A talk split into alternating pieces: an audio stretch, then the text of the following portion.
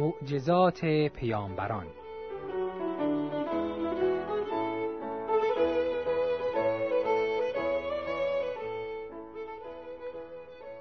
سلام به شنوندگان عزیز.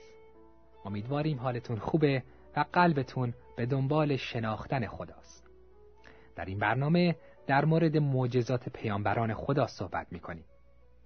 همه ما شنیدیم که میگن هر پیغمبری دارای معجزاتی بوده. و معجزه یکی از دلایل بسیار مهم برای هر کسی که ادعا می‌کنه از طرف خدا پیغامی داره می باشه. اما معجزه چیه؟ و آیا همه پیامبران خدا از قدرت معجزه بهرهمند بودند؟ معجزه یعنی عملی که از قدرت انسانها خارج باشه و تنها به اتکای یک نیروی موافق و طبیعه امکان پذیر باشه و چون دو نیروی موافق و طبیعه وجود داره یکی متعلق به خداوند و دیگری به اهریمن لازمه با دقت و هوشیاری تمام فرق این دو رو دونسته و قدرت تشخیص پیامبران راستین از دروغین رو در خود تقویت کنیم. معجزه کاری است که بشر از انجام دادن آن عاجزه. کاری است که مردم در برابر چشمان خود اون رو می‌بینند و حتی لمس می‌کنند و دلیلی است برای از بین بردن ایرادهای انسان در مورد پذیرفتن حقایق.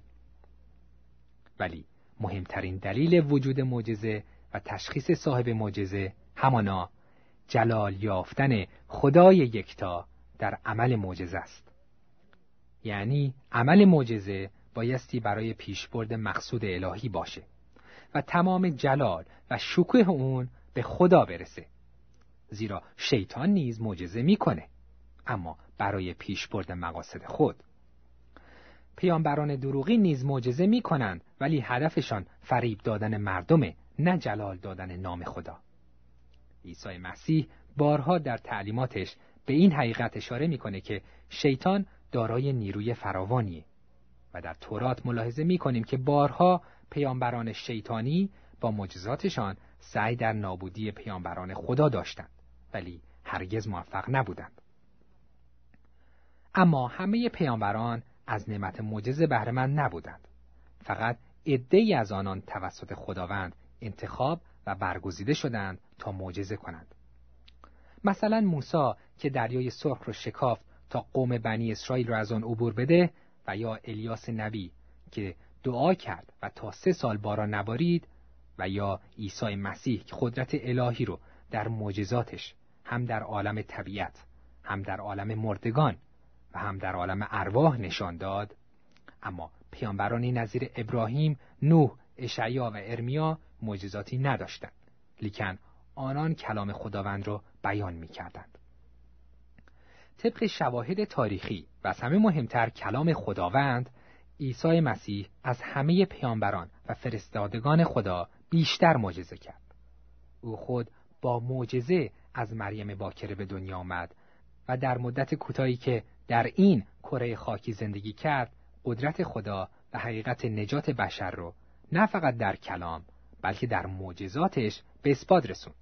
تا دیگه هیچ عذری برای رد کردن او به عنوان تنها نجات دهنده آدمیان باقی نمونه. لازم این حقیقت را بیان کرد که هر ادعایی که مسیح می‌کرد تو هم با معجزاتی بود که ادعاهاش رو ثابت می‌کرد. مثلا وقتی میفرماید من نور عالم هستم چشمان کوران را نیز شفا می‌داد تا از دنیای تاریک به دنیای نور بازگردند و یا وقتی می گفت من قیامت و حیات هستم مردگان را زنده می کرد. در فصل یازده انجیل یوحنا ملاحظه می کنیم مسیح الیازر را که در قبر بود زنده می‌کنه و به مردمی که شاهد معجزه بودند میفرمایه من قیامت و حیات و راه و راستی هستم. وقتی مسیح ادعا کرد که من و پدر یک هستیم از نظر یهودیان این بزرگترین کفر محسوب می‌شد. ولی وقتی با معجزه اون رو ثابت کرد جز سکوت چاره ای نداشتند. روزی مرد مفلوجی را نزدش آوردند.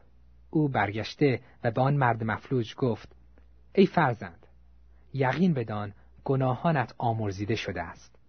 ایمان تو سبب بخشودگی گناهانت گردیده. مردم اعتراض کردند که به غیر از خدا چه کسی می‌تونه گناهان رو بیامرزه؟ حق به جانب مردم بود و مسیح هم از اینکه مردم این حقیقت رو می‌دونستند خوشحال بود و برای اینکه حقیقت گفتارش رو ثابت کنه که خدا در او و او در خداست از آنان پرسید کدام یک آسان تر است؟ گفتن اینکه فرزند گناهانت آمرزیده شده یا از مرض غیرقابل علاجت شفا پیدا کن. مسلم است گفتن گناهانت آمرزیده شده آسان تر بود چون احتیاج به اثبات نداشت. و بلافاصله به شخص مفلوج گفت برخیز شفا یافته به خانه خود برو. آن مرد بلافاصله شفا یافته و خدا را حمد گویان به سوی خانه می شتابه. از معجزات مسیح چنین نتیجه می گیریم که تمام ادعاهای او کاملا درست و حقیقی بود. در غیر این صورت خداوند هرگز به او قدرتی عطا نمی کرد که ادعای دروغین رو ثابت کنه. و این برای هر روح حقجو بسیار حائز اهمیته که ملاحظه نمایه ادعاهای پیامبران عملا ثابت شده باشند. زیرا به قول معروف حرف بدون عمل از کاه سبکتره. و بیارزشتر معجزه‌ای که مسیح می کرد برای جلال دادن نام خداوند بود و کلماتی نظیر تا خدا جلال یابد و یا تا ای خدا جلال تو آشکار شود خود نشانه فروتنی مسیح بود که کاملا مطیع خدا بود و برای این آمده تا خدا را آشکارا به ما معرفی کنه. سودجویی در معجزش و در زندگیش معنی نداشت.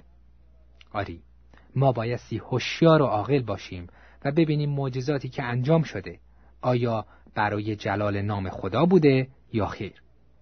معجزاتی که خدا رو آشکار نکرده و تمام جلال آن به شخص انجام دهنده می‌رسه که مردم رو تمجید کنند از طرف خدا نیست.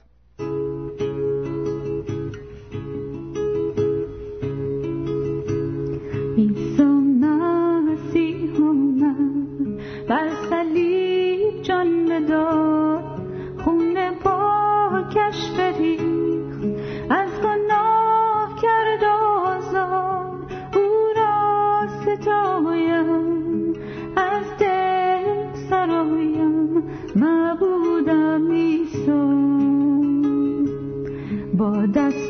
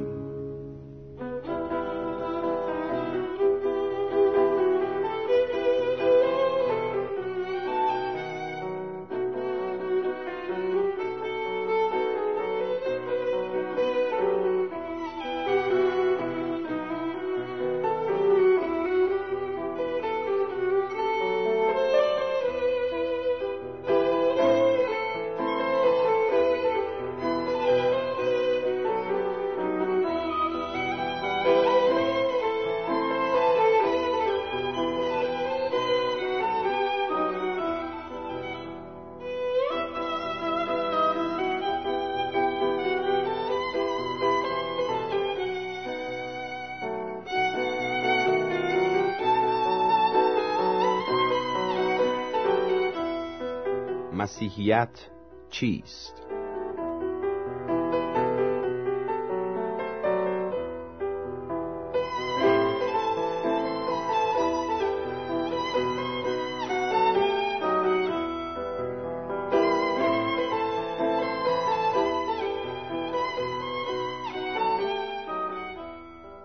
خداوندا مرا کمک کن تا تو را بهتر بشناسم و بیشتر دوستت بدارم آمین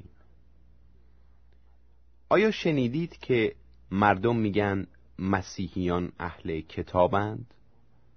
آیا می‌دونید ما مسیحیان چند کتاب آسمانی داریم و اسم اونها چیست؟ در برنامه امروز سعی می‌کنیم به این سوالات جواب بدیم ما مسیحیان کتاب آسمانی داریم و اسم آن کتاب کتاب مقدس است. کتاب آسمانی ما مسیحیان شامل 66 کتاب است. 39 کتاب آن عهد عتیق یا تورات است و 27 کتاب دیگر آن عهد جدید یا انجیل است. اول درباره کتب عهد عتیق با شما صحبت می کنیم این قسمت شامل سی و نه کتاب جداگانه است که تمام اونها به عنوان کتاب مقدس مورد قبول یهودیان و مسیحیان است. این کتاب ها به زبان عبری توسط نویسندگان مختلف در دوره‌ای بیش از هزار سال نوشته شده است. پنج کتاب اول به نام تورات است. مطالب این پنج کتاب توسط موسی و چند پیغمبر که به وسیله خدا هدایت می شدند از مدارک قدیمی جمع آوری و نوشته شده است. اسم اولین کتاب تورات پیدایش است. با شرح آفرینش جهان توسط خدا شروع میشه و درباره آدم و حوا و نوح و طوفان سخن میگه. همچنین برای ما تعریف می‌کنه که ابراهیم چگونه به فرمان خدا شهر و دیار خود رو که در کشور عراق بود در حدود دو هزار سال قبل از میلاد ترک کرد و به فلسطین رفت. یعنی به سرزمینی که خدا وعده داد به او بده. باز این کتاب درباره زندگی اسحاق و یعقوب و یوسف شرح میده. این همان یوسفه که برادرانش او را به غلامی در مصر فروختند و بعدا وزیر فرعون شد. در چهار کتاب دیگر تورات می‌خوانیم که چگونه خدا به موسی قدرت داد تا قوم بنی اسرائیل را از غلامی آزاد کنه و ایشان رو از مصر بیرون بیاره و به سرزمین فلسطین هدایت کنه. همچنین در این کتاب ها می‌خونیم که هزاران سال پیش خدا توسط حضرت موسی در میان خوبی و بدی راستی و ناراستی پاکی و ناپاکی خطی کشید و به ما فرمانهایی داد تا اطاعت کنیم. یکی از فرمانهای خدا اینه که تو را خدایان دیگر غیر از من نباشد. در این فرمان خدا از ما می‌خواهد که قلب خود را فقط وقف خدمت او کنیم خدا نمی‌خواهد که عشق به پول و عشق به چیزهای دیگر دنیا را در دل خود بپرورانیم و برای خدا رقیب درست کنیم و کم کم خدا را از دل و فکر خود بیرون کنیم. خدا باید عالی ترین آرزو و بزرگترین هدف ما در زندگی باشد. همانطور که عیسی مسیح فرمود ما باید خدا را با تمام دل و جان و فکر خود دوست بداریم. فرمان دیگر خدا این است. مجسمه و عکس از چیزهای آسمان و زمین مساز. پیش آنها سجده مکن و آنها را عبادت منما. زیرا من که خدای تو هستم خدای قیور می باشم و انتقام گناه پدران را از پسران می‌گیرم تا پشت سوم و چهارم. و به کسانی که مرا دوست دارند و فرمانهای مرا اطاعت می کنند تا هزار پشت رحمت می کنم خدا هرگز رقیب و شریک ندارد و خوب می‌داند که ما هر چیز را که پرستش کنیم مثل آن می‌شویم. اگر بت بپرستیم دل ما مثل بت سرد و سخت می شود و اگر خدای حقیقی را بپرستیم مثل او پاک و مهربان می شویم امروز نه فقط در کشورهای بت پرست بلکه در کشورهای خداپرست به این حکم احتیاج داریم تا ما را از بت پرستی به هر صورت که باشد حفظ کند. هیچ چیز مادی نباید ما را از پرستش و اطاعت خدا محروم کند. بعد از تورات چند کتاب تاریخی وجود دارد که شرح می‌دهند چگونه قوم اسرائیل تحت رهبری یوشع ابن نون فلسطین را فتح کرد. و چگونه خدا سموئیل نبی را فرستاد تا حضرت داوود را به پادشاهی اسرائیل انتخاب کند. این کتاب ها به ما می‌گویند داوود که هم پادشاه بود و هم پیغمبر چگونه تمام دشمنان خود را شکست داد و چطور پسرش سلیمان عبادتگاهی برای پرستش خدا در اورشلیم بنا کرد. بعد از سلیمان کشور فلسطین به دو قسمت تقسیم شد و فرزندان او بر قبیله یهودا در اورشلیم حکومت کردند تا بالاخره شهر اورشلیم در سال 586 قبل از میلاد به وسیله سپاهیان پادشاه بابل فتح شد. بسیاری از یهودیان اسیر شدند و به عراق و ایران برده شدند. بعد از پنجاه سال کورش کبیر شاهنشاه ایران بابل را تسخیر کرد و یهودیان را تشویق و هدایت کرد تا به اورشلیم برگردند و خانه خدا را که ویران شده بود دوباره بنا کنند.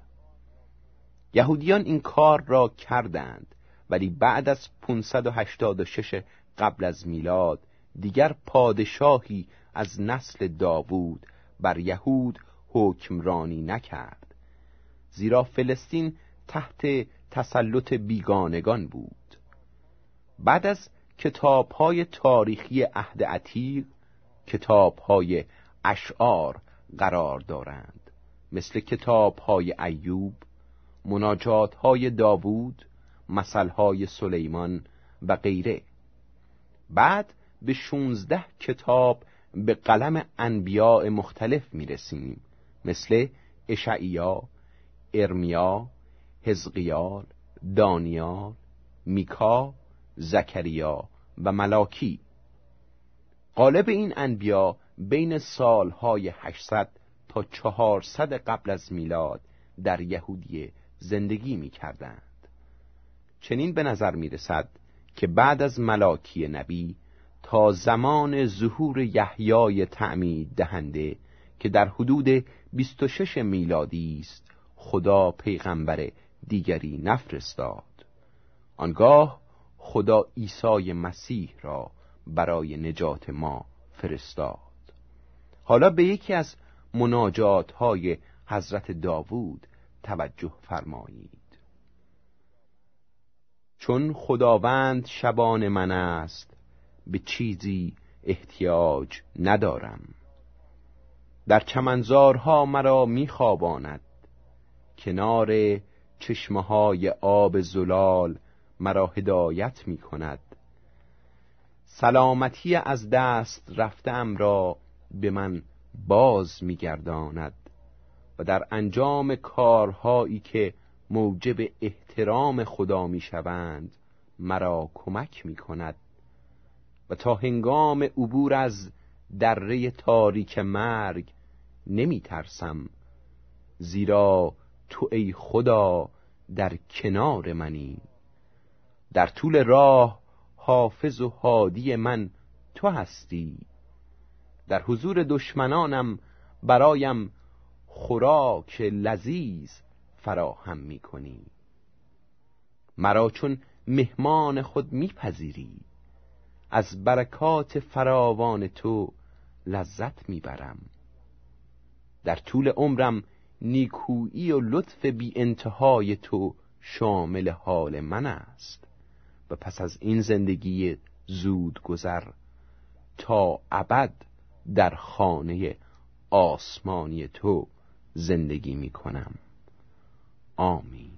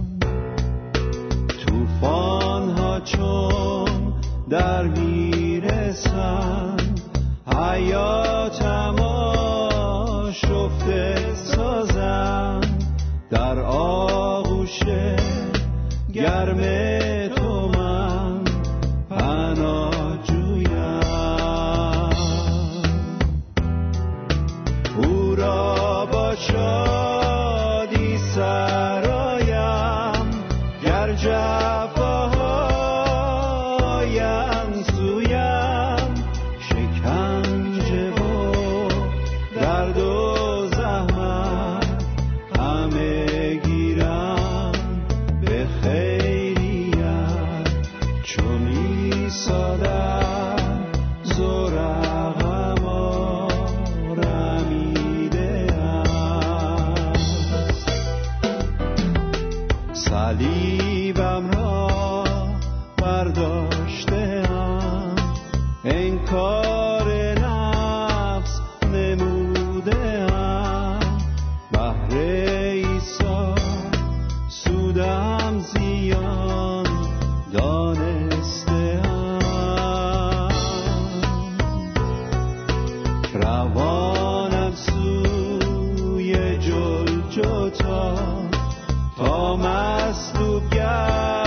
gamble.